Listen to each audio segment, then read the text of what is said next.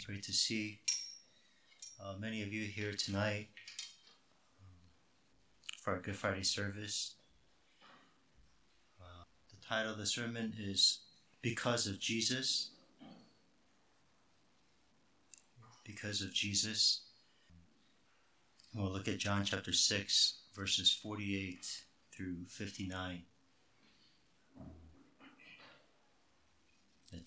It's great to see many of you. It's probably the most of our church that we've gathered together in the sanctuary in over a year, and so it's just great to see you.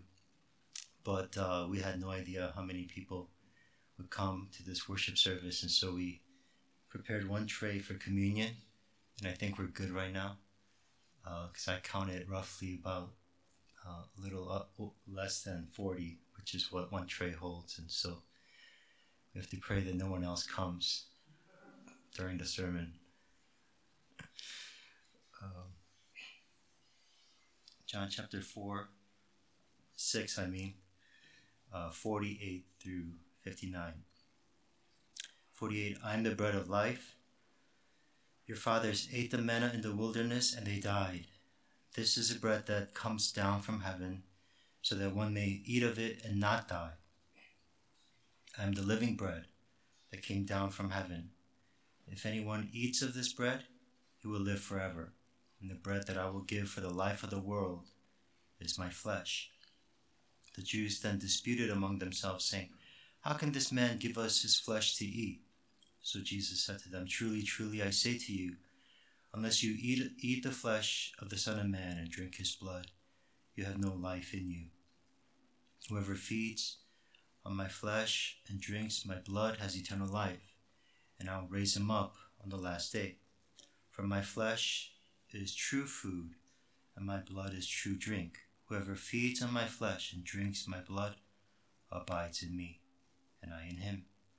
As the living Father sent me, and I live because of the Father, so whoever feeds on me, he also will live because of me. This is the bread that came down from heaven. Not like the bread the fathers ate and died. Whoever feeds on this bread will live forever. Jesus said these things in the synagogue as he taught at Capernaum. Let's pray together. Heavenly Father, we thank you that we can gather together tonight and remember this day. We thank you for what happened on this day many, many years ago. And we thank you that we can receive the benefits of Christ's death on the cross. Help us to see Christ tonight through your word.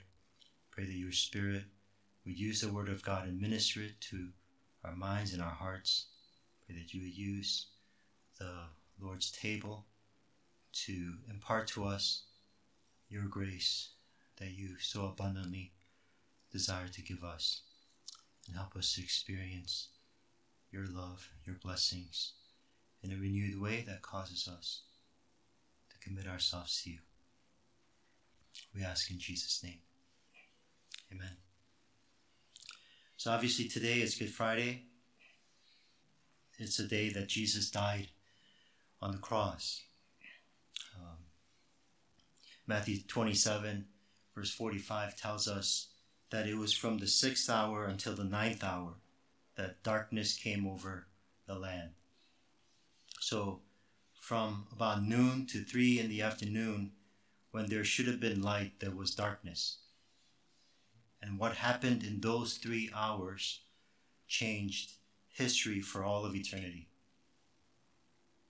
Jesus took God's wrath on himself during those hours. He paid for our sins so that we might have life. And it's important that we remember that. Like we talked about last Sunday, in the Old Testament, God gave his people ordinances to commemorate year after year certain events. He gave them specific instructions on what they're to do on those days. And he said, this is so that you won't forget the Lord. When I bless you with the land of Canaan, the land is flowing with milk and honey and all kinds of things, and you prosper. after I give you those blessings so that you won't forget the Lord. He says, do this, remember, do this and commemorate these events so that you will remember and not forget. And of course, when God says to remember, it's not just to remember in our heads, you know? Like we don't gather here so that, oh yeah, Jesus died for me on this day. And we remember in our heads. But remembering is to happen in our hearts. This is so that we will remember in our hearts that He's the one who loves our souls. We're so prone to forget that. We think other things will love us more or other people will love us more. But we want to remember that He's the lover of our souls. It's so that we'll remember that the Father was willing to sacrifice His one and only Son so that He can have us. It's so that we'll remember in our hearts that the Son voluntarily sacrificed Himself as the Lamb of God and died for our sins. And that's what we want to do here tonight. We want to remember. Remember so that our hearts will not forget. So that our hearts will love Him as we should. We want to remember so that He can be adored and worshipped from our hearts every moment of our lives. Today is Good Friday. It's the day that Jesus died on the cross for our sins. And we want to remember that. We'll do that through looking at this passage. And you know, obviously this is in the order of the series that we've been going on and perfectly fits with what we want to talk about on Good Friday. So first, let's have 2 points. First, we want to talk about when Jesus says, eat my flesh and drink my blood. Eat my flesh and drink my blood. So we ended last week with verse 48 where Jesus says, I am the bread of life. So we talked about last week how Jesus gave an invitation for the people to believe in Him because He's the bread of life, and now He continues, like He's unfolding more and more. He continues to explain what it means that He's the bread of life. And He goes on to this eating His flesh kind of language. And I'll read again from verse 49. Your fathers ate the manna in the wilderness and they died. This is a bread that comes down from heaven so that one may eat of it and not die.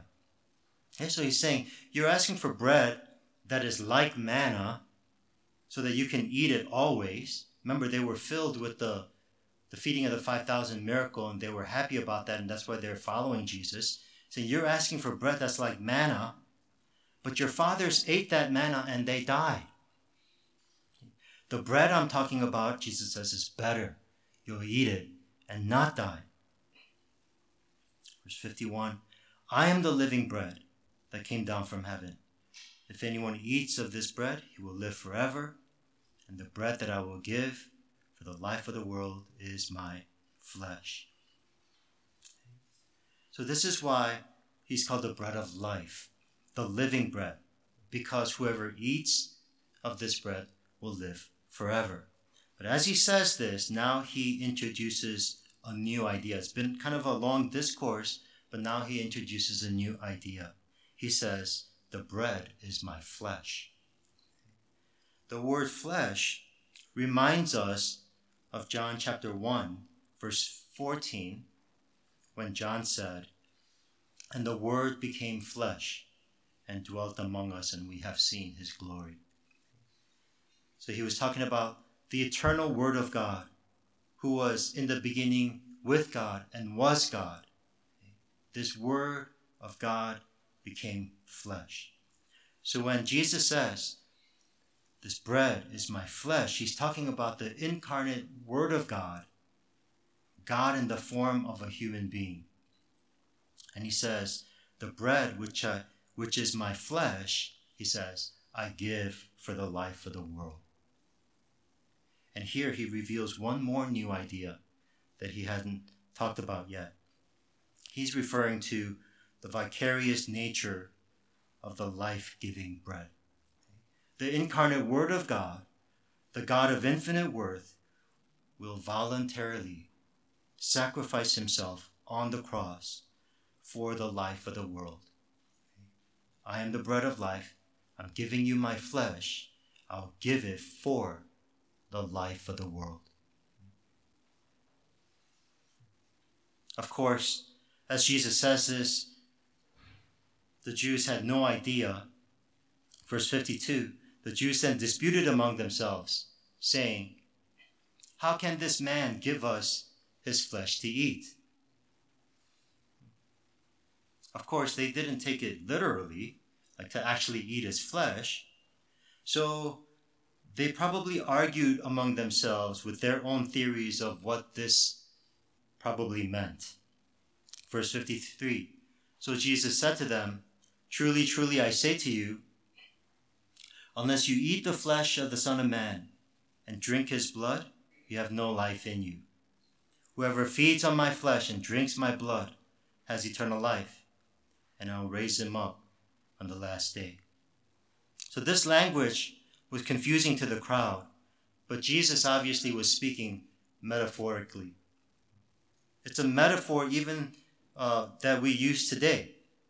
For example, we say things like we devour books, for example. We chew on an idea. We eat our own words. So Jesus was using this metaphor to describe what he had already actually explained. Back in verse 35, he said, "I am the bread of life. Whoever comes to me," right? "Whoever comes to me shall not hunger. Whoever believes in me shall never thirst." So eating the flesh is nothing more than coming to Jesus. Drinking his blood is to believe in him. Remember that this account takes place at Passover, and that's what Jesus had in mind. Jesus anticipates the time when he will become the Passover Lamb of God, when he will be sacrificed for the sins of the world. So he says, "Eat my flesh, drink my blood, which I'm giving to you." He's saying, look on the Son and believe in him that you may live and not die. Again, Jesus gives the invitation to the crowd that anyone who would believe on him would have eternal life. Secondly, we'll look at the phrase when Jesus says, "abides in me and I in him." Abides in me and I in him. He continues on, verse 55, "For my flesh is true food and my blood is true drink. Whoever feeds on my flesh and drinks my blood abides in me and I in him." You see, up to now, it seemed like Jesus was addressing just a curious crowd, a curious crowd that probably was following him for the wrong reasons. And up to now, we might hear what Jesus is teaching and we think, oh, okay, so this is how you can have eternal life. And we can easily think that eternal life is like just a goal or a destination. And we can kind of take it like that. Right? Jesus is saying, do this, believe in me, eat my flesh, drink my blood, so you can have eternal life. And I'll raise him up on the last day. And we think, oh, that's just a goal for a destination that we should have or something like that. But now what Jesus says here kind of has a little more of a personal tone, right? As he says, "Whoever feeds on my flesh and drinks my blood abides in me and I in him." This word abide is actually common in John's gospel. He uses it to characterize the relationship between the Father and the Son, and also to characterize our relationship, the follower's relationship with Jesus. For example, in John chapter 15, verse 10, Jesus says, "If you keep my commandments, you will abide in my love, just as I have kept my Father's commandments and abide in his love." So this word abide seems to be a very loaded word in John, because Jesus talks about abiding in his love, abiding in his word, abiding in him.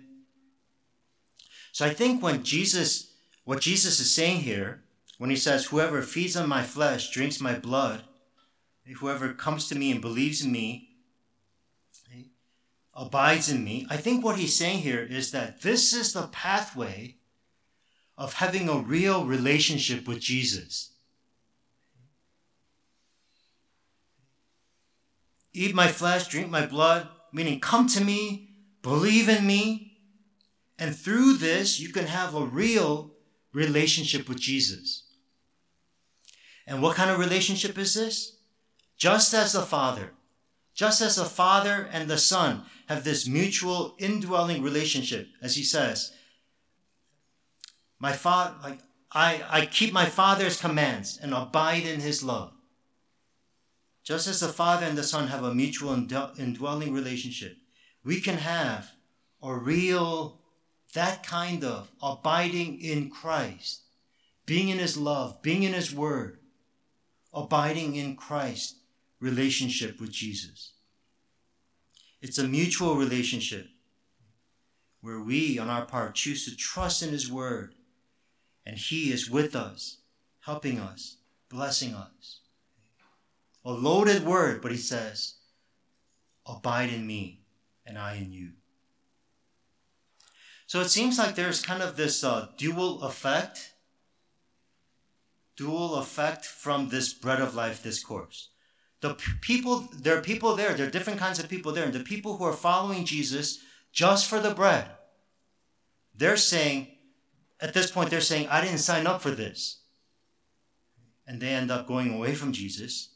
But for the people who the Father willed to give to his Son, as we talked about last week, they hear these words, and this is actually what their hearts have been longing for the most. There's nothing more that they want than to come to Jesus and abide in him. And that leads us to what Jesus says next in verse 57. It says, as the living Father sent me, and I live because of the Father, so whoever feeds on me, he also will live because of me. So God is the living Father who has life in himself. And Jesus says, I live because the Father who has life in himself has granted that the Son also has life in himself. And he says, now in a similar way, the Son who has life in himself gives life to those who feed on Jesus. And that's what he means when he says, he will live because of me. Now, follow me here. Just a little earlier in verse 56, Jesus said, whoever feeds on my flesh, drinks my blood, abides in me and I in him. Right? That abiding relationship. Abides in me and I in him. And here, Jesus says, whoever feeds on me, he also will live because of me. So that means to abide in him and to live because of him are the same things. If we truly abide in him, that means I live because of him. If we abide in not him and anything else, that means I live because of something else other than Jesus. I was thinking about the words, these three words, because of me, right? When Jesus says he will live because of me. Those words, because of me. Like, is that really true of me?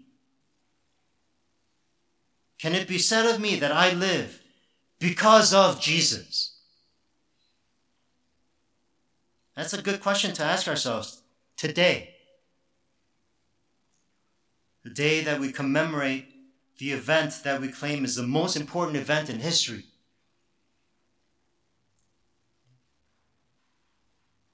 Can it be said of me that I live because of Jesus? And we need to ask ourselves that, because if we're honest, we often try so hard to find life apart from Jesus. We try so hard to pursue happiness in our lives, right? Because our thinking and our philosophy is, if we don't really, have happiness, then is life truly worth living? Life is only worth living if there's some happiness, if I'm happy living this life. And so we pursue it. Some of us live for so many other things, like our marriage. So many married people live for their marriage. Or they find life in their children. Because of my family, I live. And we try so hard, so many different ways to try to find life apart from Jesus. This is something that I used to do with my youth group students a long time ago when I was a youth group pastor. And I'll just do it here. I want to ask you to identify three things in your mind that are most important to you. Three things. It could be family. For many people, it's family, career, maybe something you own, or something you do, a passion of yours or a hobby of yours. Three things. Identify in your mind something that is the top three most important to you. And hopefully Jesus is one of those three. So identify that in your mind. And this exercise only works if you actually do it. So if you're just looking at me right now, that's not going to work for you. Identify three things. And no one's going to know. You're not going to share with anyone. It's just between you and you. Right? Identify three things that you can, like right now you'd say like, I live for this, or I can't live without this. Right? Like if this was removed from my life, it would destroy me. What are those three things? I would get into like serious, some sort of like my life would be flipped upside down if I didn't have one of these three things or it was taken away. So hopefully you've identified three. Now out of those three, you have to eliminate one.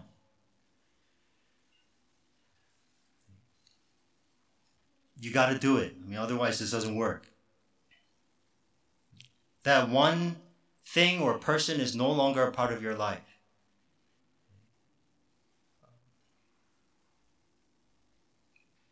God forbid that would happen, but it's happened. And in your life, you're thinking, now that is not a part of my life. You're down to two. And hopefully Jesus is still in the running there. And you know what's coming next. Out of those two, now you have to get rid of one more. So you're down to one. Just hypothetically, like if it's a person, there was a sickness and they're no longer there. If it was a certain ambition, you now no longer have the ability to attain it. It's no longer a part of your life. Like it's gone. What is it that now remains as a number one priority in your heart?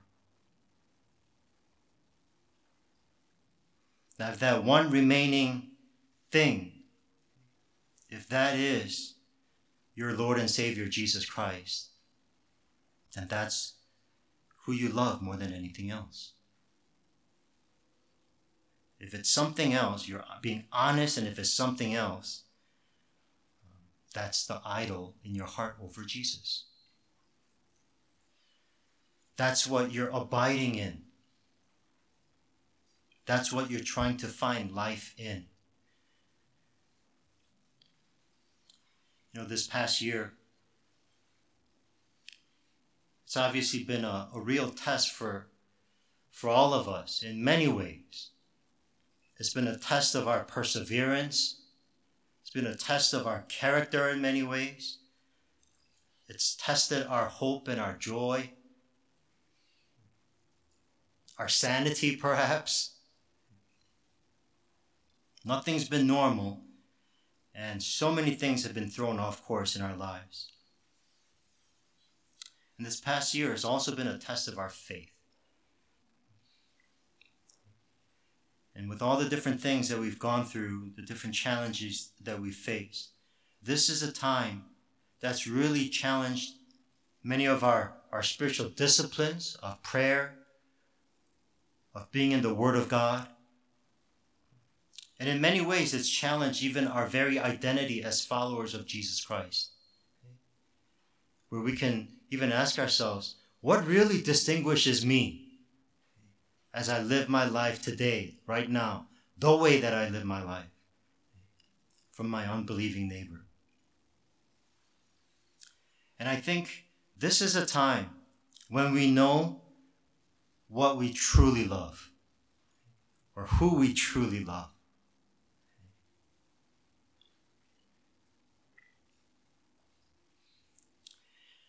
It makes me think about that one breakfast, one morning at the seashore after the resurrection. After Peter's worst failure, Jesus met him with the question, "Simon, son of John, do you truly love me more than these?"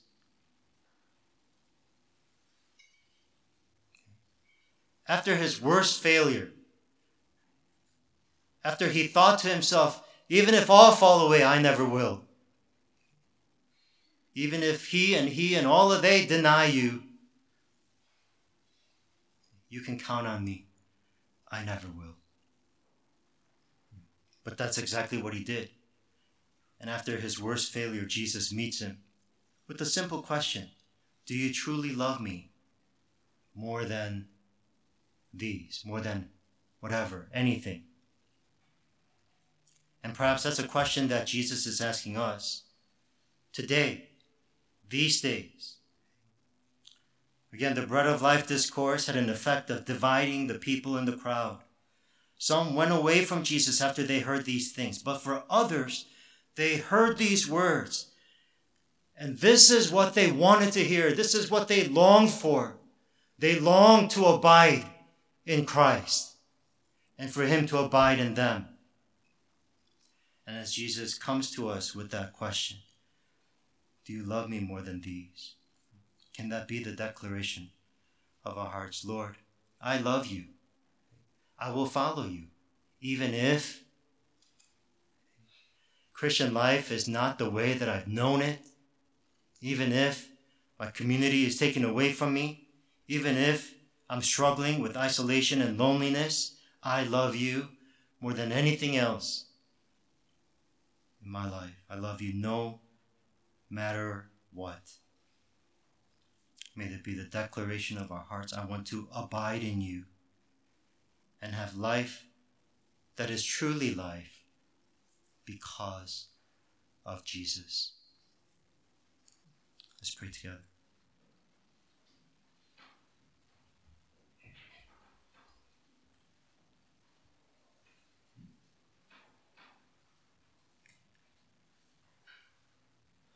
Let's just take a moment and pray, and use this time to remember, to truly remember in our hearts that he's the one who longs for our souls, and that's why God gave his son on the cross. That's why Jesus gave up his life on the cross for our sins. And may that be the ambition and the longing in our hearts to genuinely come before the Lord and say, it's because of Jesus. I live because of Jesus. My life is because of Jesus. I want nothing more than to abide in him.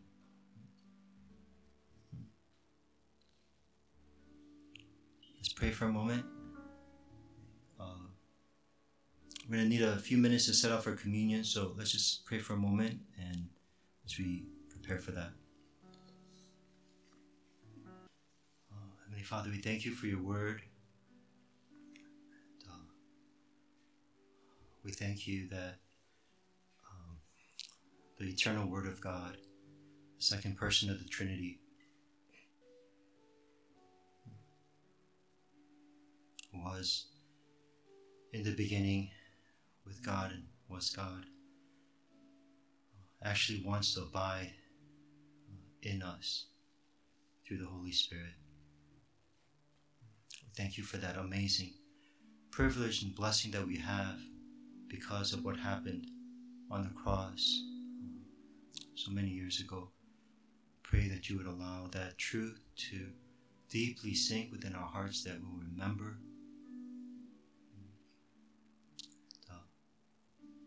and help us to live our lives because of Jesus. Thank you, Lord. Jesus, and we pray. Amen. Pray together. Heavenly Father, we thank you for the torn flesh and the spilled blood. We thank you for the sacrifice of your Son, Jesus, on the cross for our sins. We thank you for the continual forgiveness that we receive even after we chase after life and many other things over and over again. We thank you that Jesus meets us at the seashore, asking us repeatedly, do you truly love me? Over and over again, second, third, fourth chance, endless forgiveness that comes because of Jesus Christ.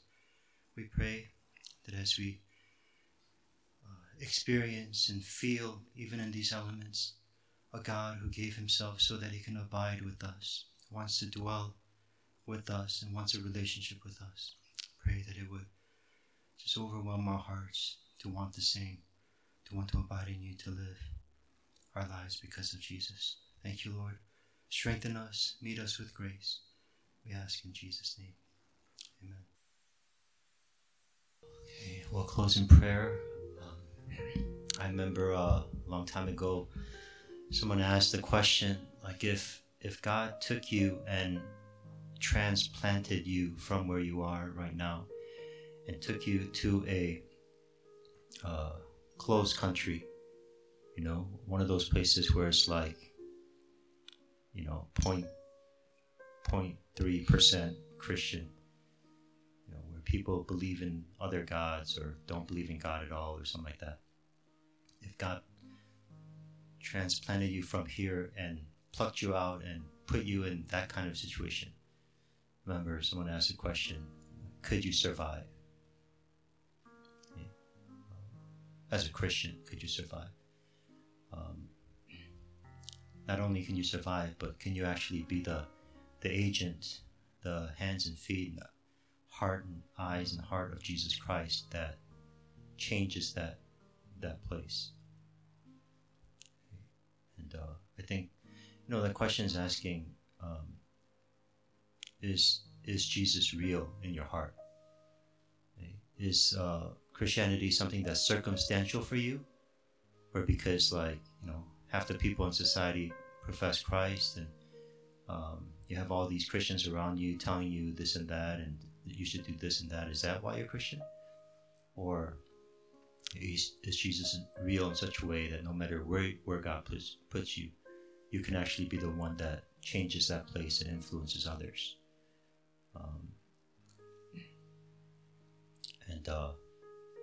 One thing that we know, even if something like that was to happen, even if circumstances change and we find ourselves in a completely foreign place where the name of Jesus Christ is foreign, one thing that we do know is that Jesus still died on the cross. The Father God sent Jesus to the cross out of his great love for us. We know that through his sacrificial death, we are forgiven of our sins and our eternity is forever changed.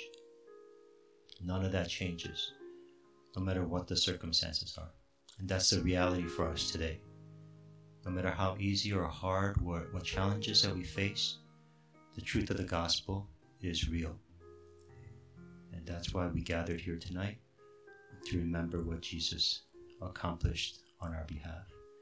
May that truth reign in our hearts, that it would be the greatest desire that we have to daily abide in him and live our lives because of Jesus.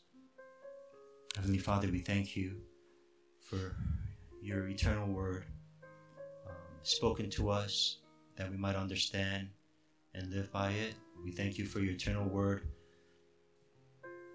visually demonstrated for us on earth in the incarnate second person of the Trinity. Thank you for his atoning work, sacrifice, that he took our place on the cross, that we can receive forgiveness and grace, that we can have confidence as we come to you, no matter what we've been through this past year, no matter what the condition of our hearts are. Every single day is a new day when we can draw near to you and abide in Christ. Thank you, Lord, for your great love and for your unending grace in our lives. Help us, Lord, to continually walk with Christ throughout this week, and may there be a great revival and celebration within our hearts as we anticipate the resurrection of Christ on Sunday. Thank you, Lord. Now may the grace of our Lord Jesus Christ, his unchanging covenant love of the Father God, and the fellowship, the strength, the power of the Holy Spirit be with you, both now and forever. Amen.